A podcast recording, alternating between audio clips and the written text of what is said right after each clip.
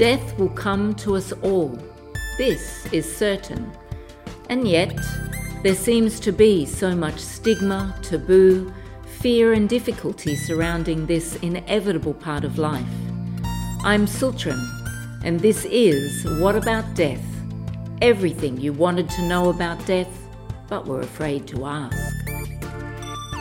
Thank you for listening to What About Death podcast, brought to you by karuna.org.au. As you enjoyed today's episode, we would love it if you could follow, subscribe and give us a star rating, hopefully 5 stars. We will be posting new episodes every 2 weeks, so be sure to check back and let your friends and family know where they can find us too. In today's episode of What About Death, I have the great pleasure of continuing my conversation with Dr. Joanne Cacciatore. Today, Dr. Jo tells me about her Selah Care Farm in Arizona and how people experiencing traumatic grief have been transformed through the connections and the magic that is made with the various animals on her farm. I'm interested also in your own perception of life and death and whether or not that's changed as a result of both your personal experience and your professional practice. Well, I mean, life is just so fragile. What got me through a lot of really hard days the first 5 or 6 years after my daughter died was that I would think every day I live, I'm one day closer to her.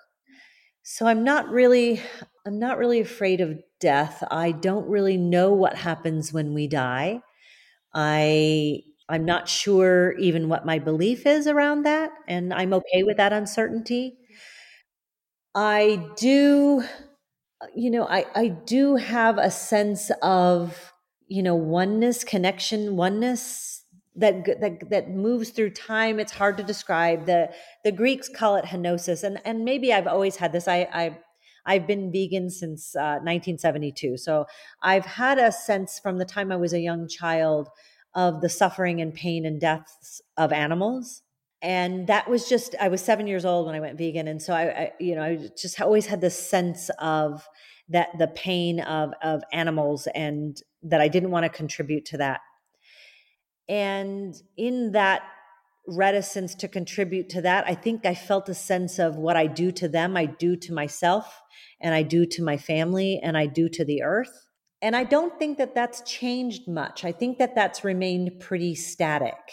I think that I got lost in it a little bit when my daughter first died, because when you're in such pain, all you can do is focus on your own pain. And so I think I kind of moved away from it.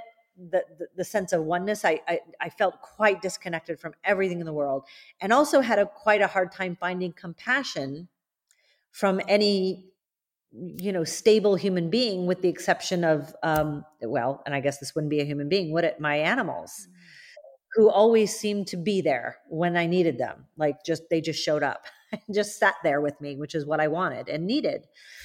And so for a while there, I just felt a disconnect that I think is not uncommon in trauma and grief, but it was always there. It just was kind of in the background instead of the foreground. And now it's come into the foreground in a much more ferocious way. I'm very much committed to the welfare of oneness, and that means all animals. And now we have a care farm, the Selah Care Farm, where we have 43 animals rescued from homelessness, hunger, abuse, and even torture. And they all live here in harmony with nature. It's a sustainable farm, so we try to take care of the earth too. And we have grieving people who come from all over the world, including Cambodia, New Zealand. We have had clients from Australia, Canada, Brazil, Ghana, everywhere. I mean, so many places. And they come and they help us take care of these animals, and they connect with these animals, and they love these animals, and they see that these animals also have suffered fear and loss and loneliness and grief. And it just, I wish I could put it to words what happens. I can't. I know that it's a funny word for a scientist to use, but it's just quite magical, the connections that happen here and the transformation that happens in those connections. And so I think my understanding of life and death really has been static. It's just, it shifted for a while, and then now it's intensified. And that manifested in sort of this strong desire to help animals in need as well as humans in need. The whole idea of connection is really interesting. I mean, you spoke earlier about this sense of loneliness that people often feel. And I wonder if, you know, the value of your Selah Care Farm, which is just beautiful and amazing, and I hope one day I can come and visit.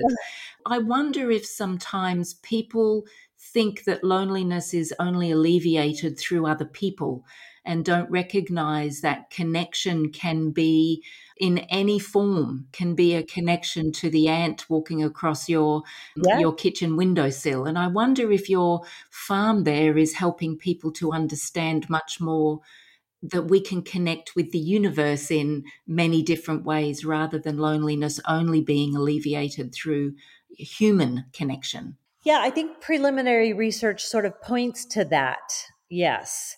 And that's the whole goal that's why we created this space, right? Because the more places we realize we can get connection, the better. And in fact, I did a study with a graduate student and some colleagues. And one of the things that we found, it's actually an open access study. So anyone can look at the study. It's published in PLOS One, and it's called Good Grief Support: The Actors and Actions of Effective Grief Support, something like that. I can't remember the exact title, but we looked at various human groups, and we looked at doctors and mental health providers and medical staff like nurses and social workers and spiritual leaders, pastors, rabbis, first responders, crisis intervention teams.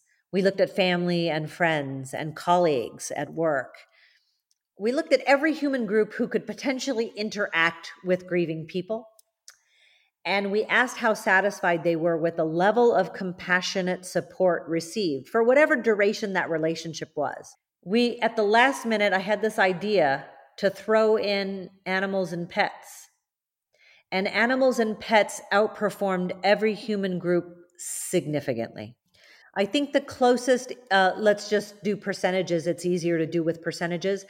I think 89% of grieving people were satisfied with the support they got from their pet or their animal, versus the next category down was, was it funeral directors maybe at 65%? I must say, I'm not surprised by that result. Yeah. I actually was surprised. As much as I love animals, and as much as I know how powerful their presence can be, I did not expect there to be such disparity between the animals and the human groups. I'm a little disappointed in the therapists, as you can imagine, and spiritual leaders. You know, as a Zen priest, it's a little disappointing to see, but.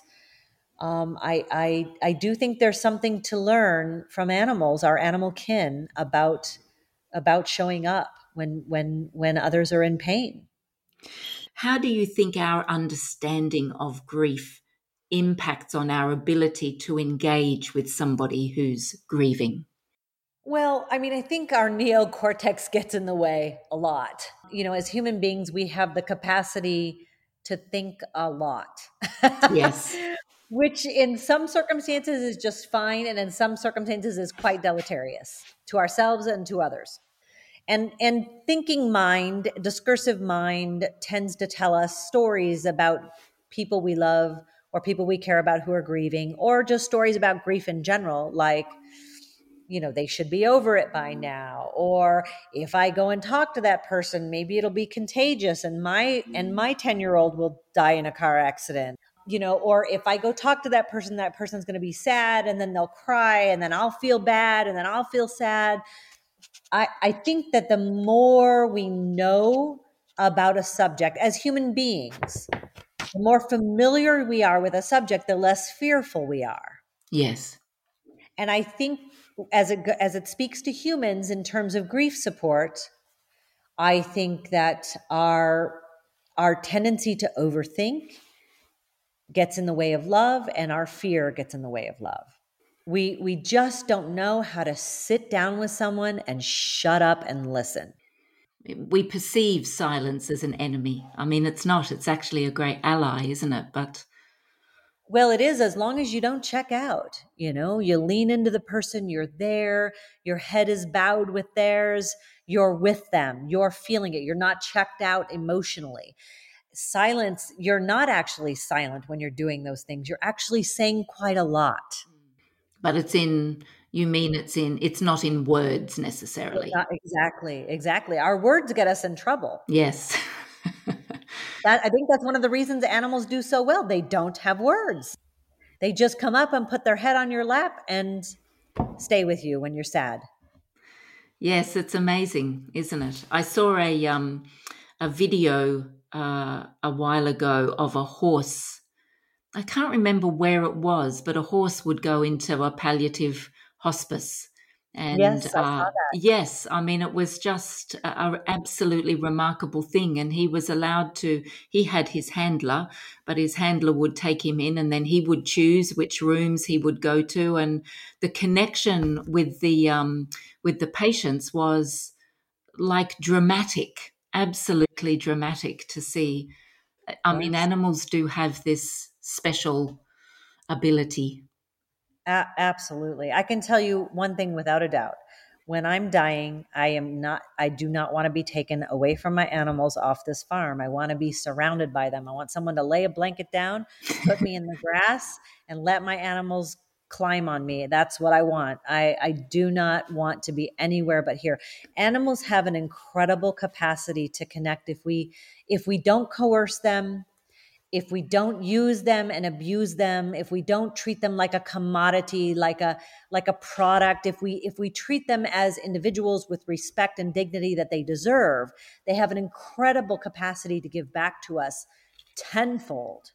And that goes for every animal, cows and goats and sheep and dogs and cats, not just the domesticated horses and donkeys.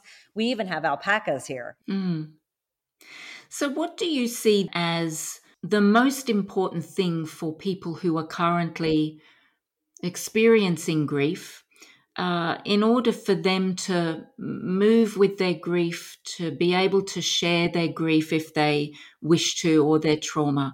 What can you offer them? What sort of suggestions or what encouragement would you give them? Well, I'm not a big directive, encourager, cheerleader kind of person, but one thing I know for sure is we need to encircle ourselves with those who will hold space for us without judgment, without coercion, without pushing, giving us whatever space and time we need. And if that's an animal, then that's an animal. If it's a best friend, then it's a best friend. If it's a stranger, then it's a stranger. If it's a spiritual leader, it's a spiritual leader. If it's another person who's bereaved in the same manner, then so be it. But who we surround ourselves with is important. And that means that some relationships may have to be put on hold for a while, because there can be we may love someone very, very much, and they may love us very, very much, but their reaction to our grief might be quite toxic. And so that doesn't mean jettisoning the relationship or surrendering the relationship entirely. It just means I promise to circle back to this relationship when I feel a little stronger, when I've built a little more emotional muscle. Time and space. And yes. And that makes all the difference in the world. I think to be lonely in grief is one of the most harmful things that can happen for grieving people. And so please, in whatever way you can, try to ameliorate the loneliness by connecting to something and someone. Whether, like you said, whether it's an ant, the sky, a tree, nature, hiking, a river, or people who you trust, who are compassionate and who can hold your pain. It's very sage advice.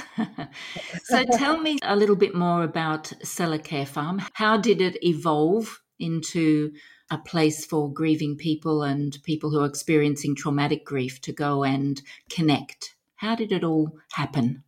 It started because I rescued a horse. Never had a horse. Don't know anything about horses. But I was hiking. I was on a hike, and there was an animal, a horse, being used as a pack animal. And he had a back full of coolers and tents and backpacks, and he was hiking out of a very treacherous trail up a canyon, about 16 miles without water. There's no water on the way. And he had fallen, and his handler was kicking him in the face and punching him, trying to get him up. And I happened to be hiking that day and was 3 minutes into the trail on my way down. The horse was on his way up. And I came around the corner and saw the scene. And to make a very, very long story short, it took me about 3.5 days to rescue him. When we finally got the packs off of him, we could see that he was incredibly emaciated. He had open wounds all over his body. The spine, the bones of his spine were actually exposed. They had worn down. The packs had worn down through the hair and through the skin and through the muscle all the way down to the bone. And he was about 600 pounds underweight. It was really, I've never seen anything like it. It was so awful. I left my body. It was that bad. Anyway, it took me 3.5 days to rescue him. We rescued him. My first horse knew nothing about horses. No one thought he was going to live, but through sheer will and love, he lived. And about 3 weeks after I got him, I have a lot of clients I work with who are native clients. They belong to indigenous North American tribes. And one of my clients asked me after our session, could I go and sit with your horse? She had heard about the horse. And I said, yeah, of course. Sure. Absolutely. Do you want me to stay with you? She said, no, just him by himself.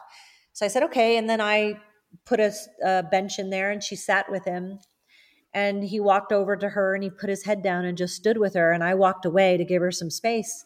And I could hear her weeping, just really loudly weeping. And I thought, well, he's a better therapist than me.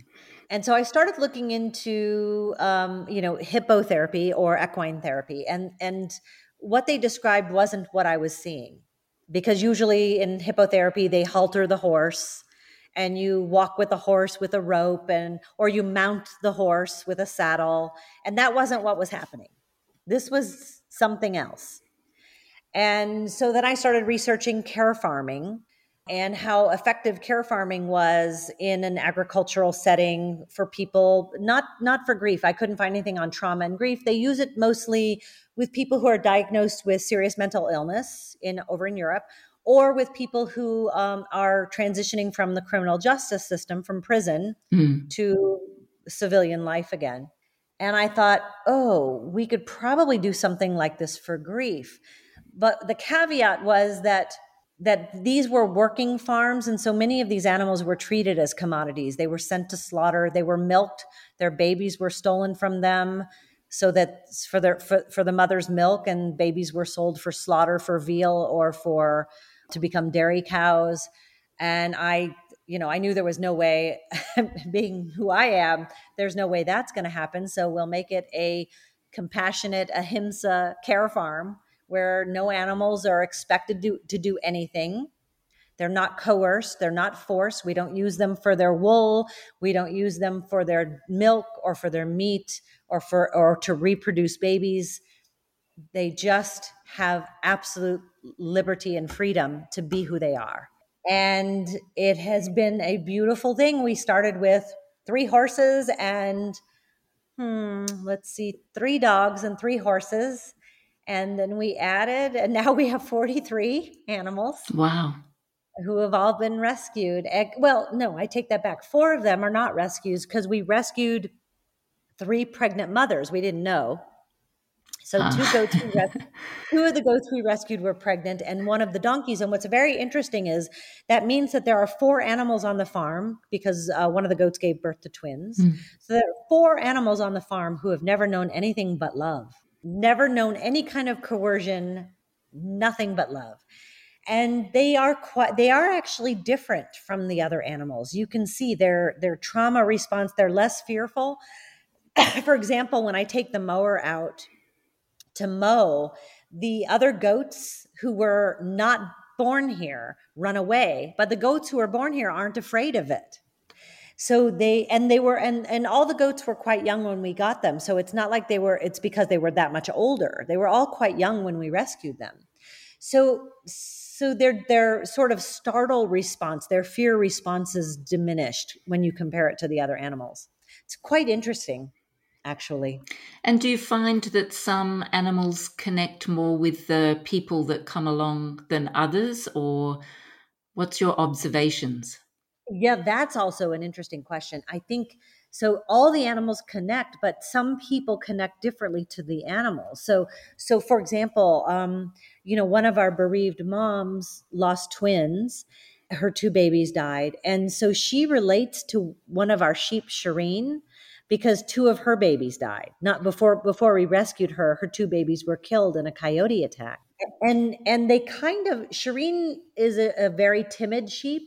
But she wasn't really timid with this mama. She was much more open with her, and they sat together and they spent time together, which was unusual for Shireen, our sheep. So it's very, again, it's just really interesting to see how some of this happens. I'm not presupposing anything supernatural per se. Maybe what's happening is just a deeper sense of intuition or knowing. Deeper, that comes from deep listening. I don't know. It's very interesting. So how do people access the farm? Oh, yeah, we have a website. It's selahcarefarm.com, SELAH, carefarm.com. There's lots of videos. There, we've even collected data and published some studies, and we'll start collecting data again once, COVID ends and we can resume normal client loads. So there's a lot of information available on our website. Lots of wonderful videos you can watch to meet our amazing animals. And you also have the Miss Foundation. So tell me a little bit about that. The Miss Foundation is a nonprofit organization that helps families whose children are dying or have died. And the Selah Care Farm is one of our programs. Like the Kindness Project is one of our programs. We have a Hope Mentor program where we match families with families who have been through similar tragedies. So the Miss Foundation is this, larger umbrella nonprofit that has all of these different programs available. We send out family support packets, and we just try to get people through the longest, darkest nights that they'll ever know, because the last thing we want someone to do is have to go through this experience alone. Mm-hmm. It's hard enough to go through it when you're well supported, but going through alone is really, it's unfathomably painful. So then finally, I've taken so much of your time, but finally, I'd just like to ask, because I guess the external circumstances that bring pain and suffering, such as death and the death of a child or the death of anyone that we love. So where do you think that grief fits with an aspiration for contentment, despite the inevitable pain that will come with losing someone that we love? What a great question! Because what I tell people is that the meaning of the meaning of life is not happiness. The meaning of life is to be content with what is, and to have some purpose that's bigger than yourself, which of course comes from the great thinkers like Viktor Frankl, and even from within many spiritual belief systems, belief traditions like Buddhism. That this idea of doing something for someone else. So, this idea of contentment, I am not content that my daughter died, but I am content with how I feel, and I accept how I feel about how she died. And I am also content when I'm in a place of deep grief, which comes even 27 years later. It was just her birthday. It was her 27th birthday on the 27th. And so 27 years later for me, I still feel deep, deep grief, and I still feel deep sorrow and sometimes deep guilt. And I'm content with that. I don't need to change that. I accept all of it. And to me, that's where true, if you're going to use the word happiness is, that's what real happiness is. It's content with what is.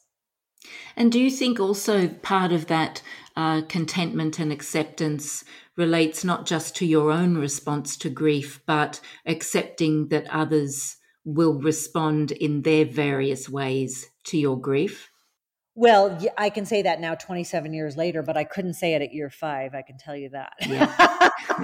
Yeah. You know, it's quite hard. It feels, it can feel for grieving people, it can feel like psychological violence.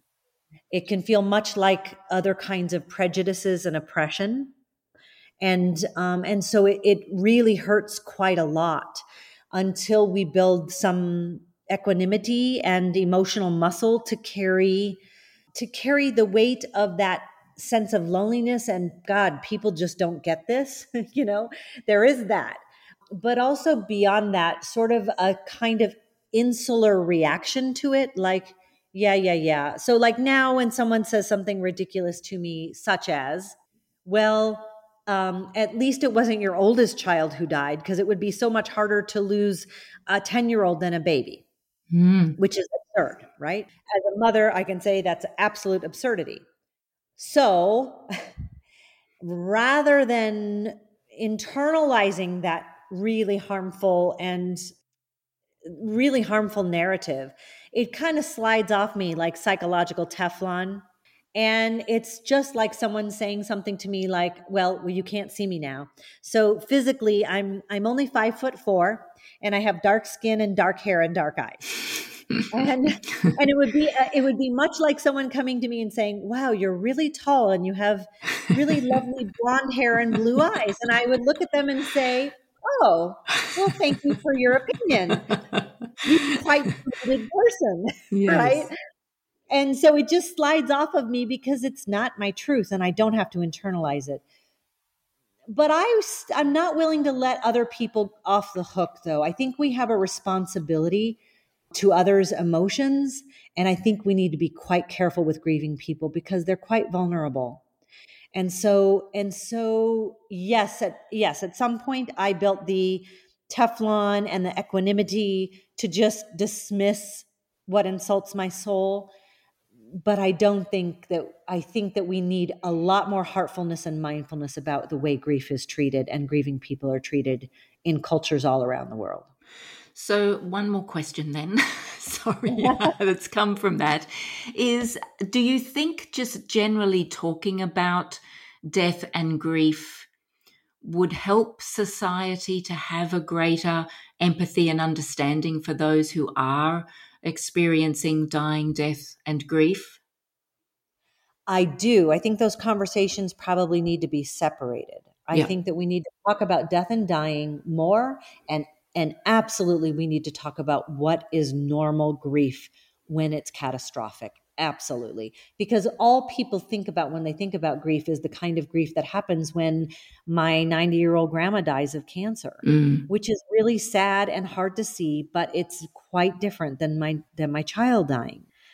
So I think we need to have honest conversations, not to dismiss and not to compare grief at all, because it's much more connected to attachment and love.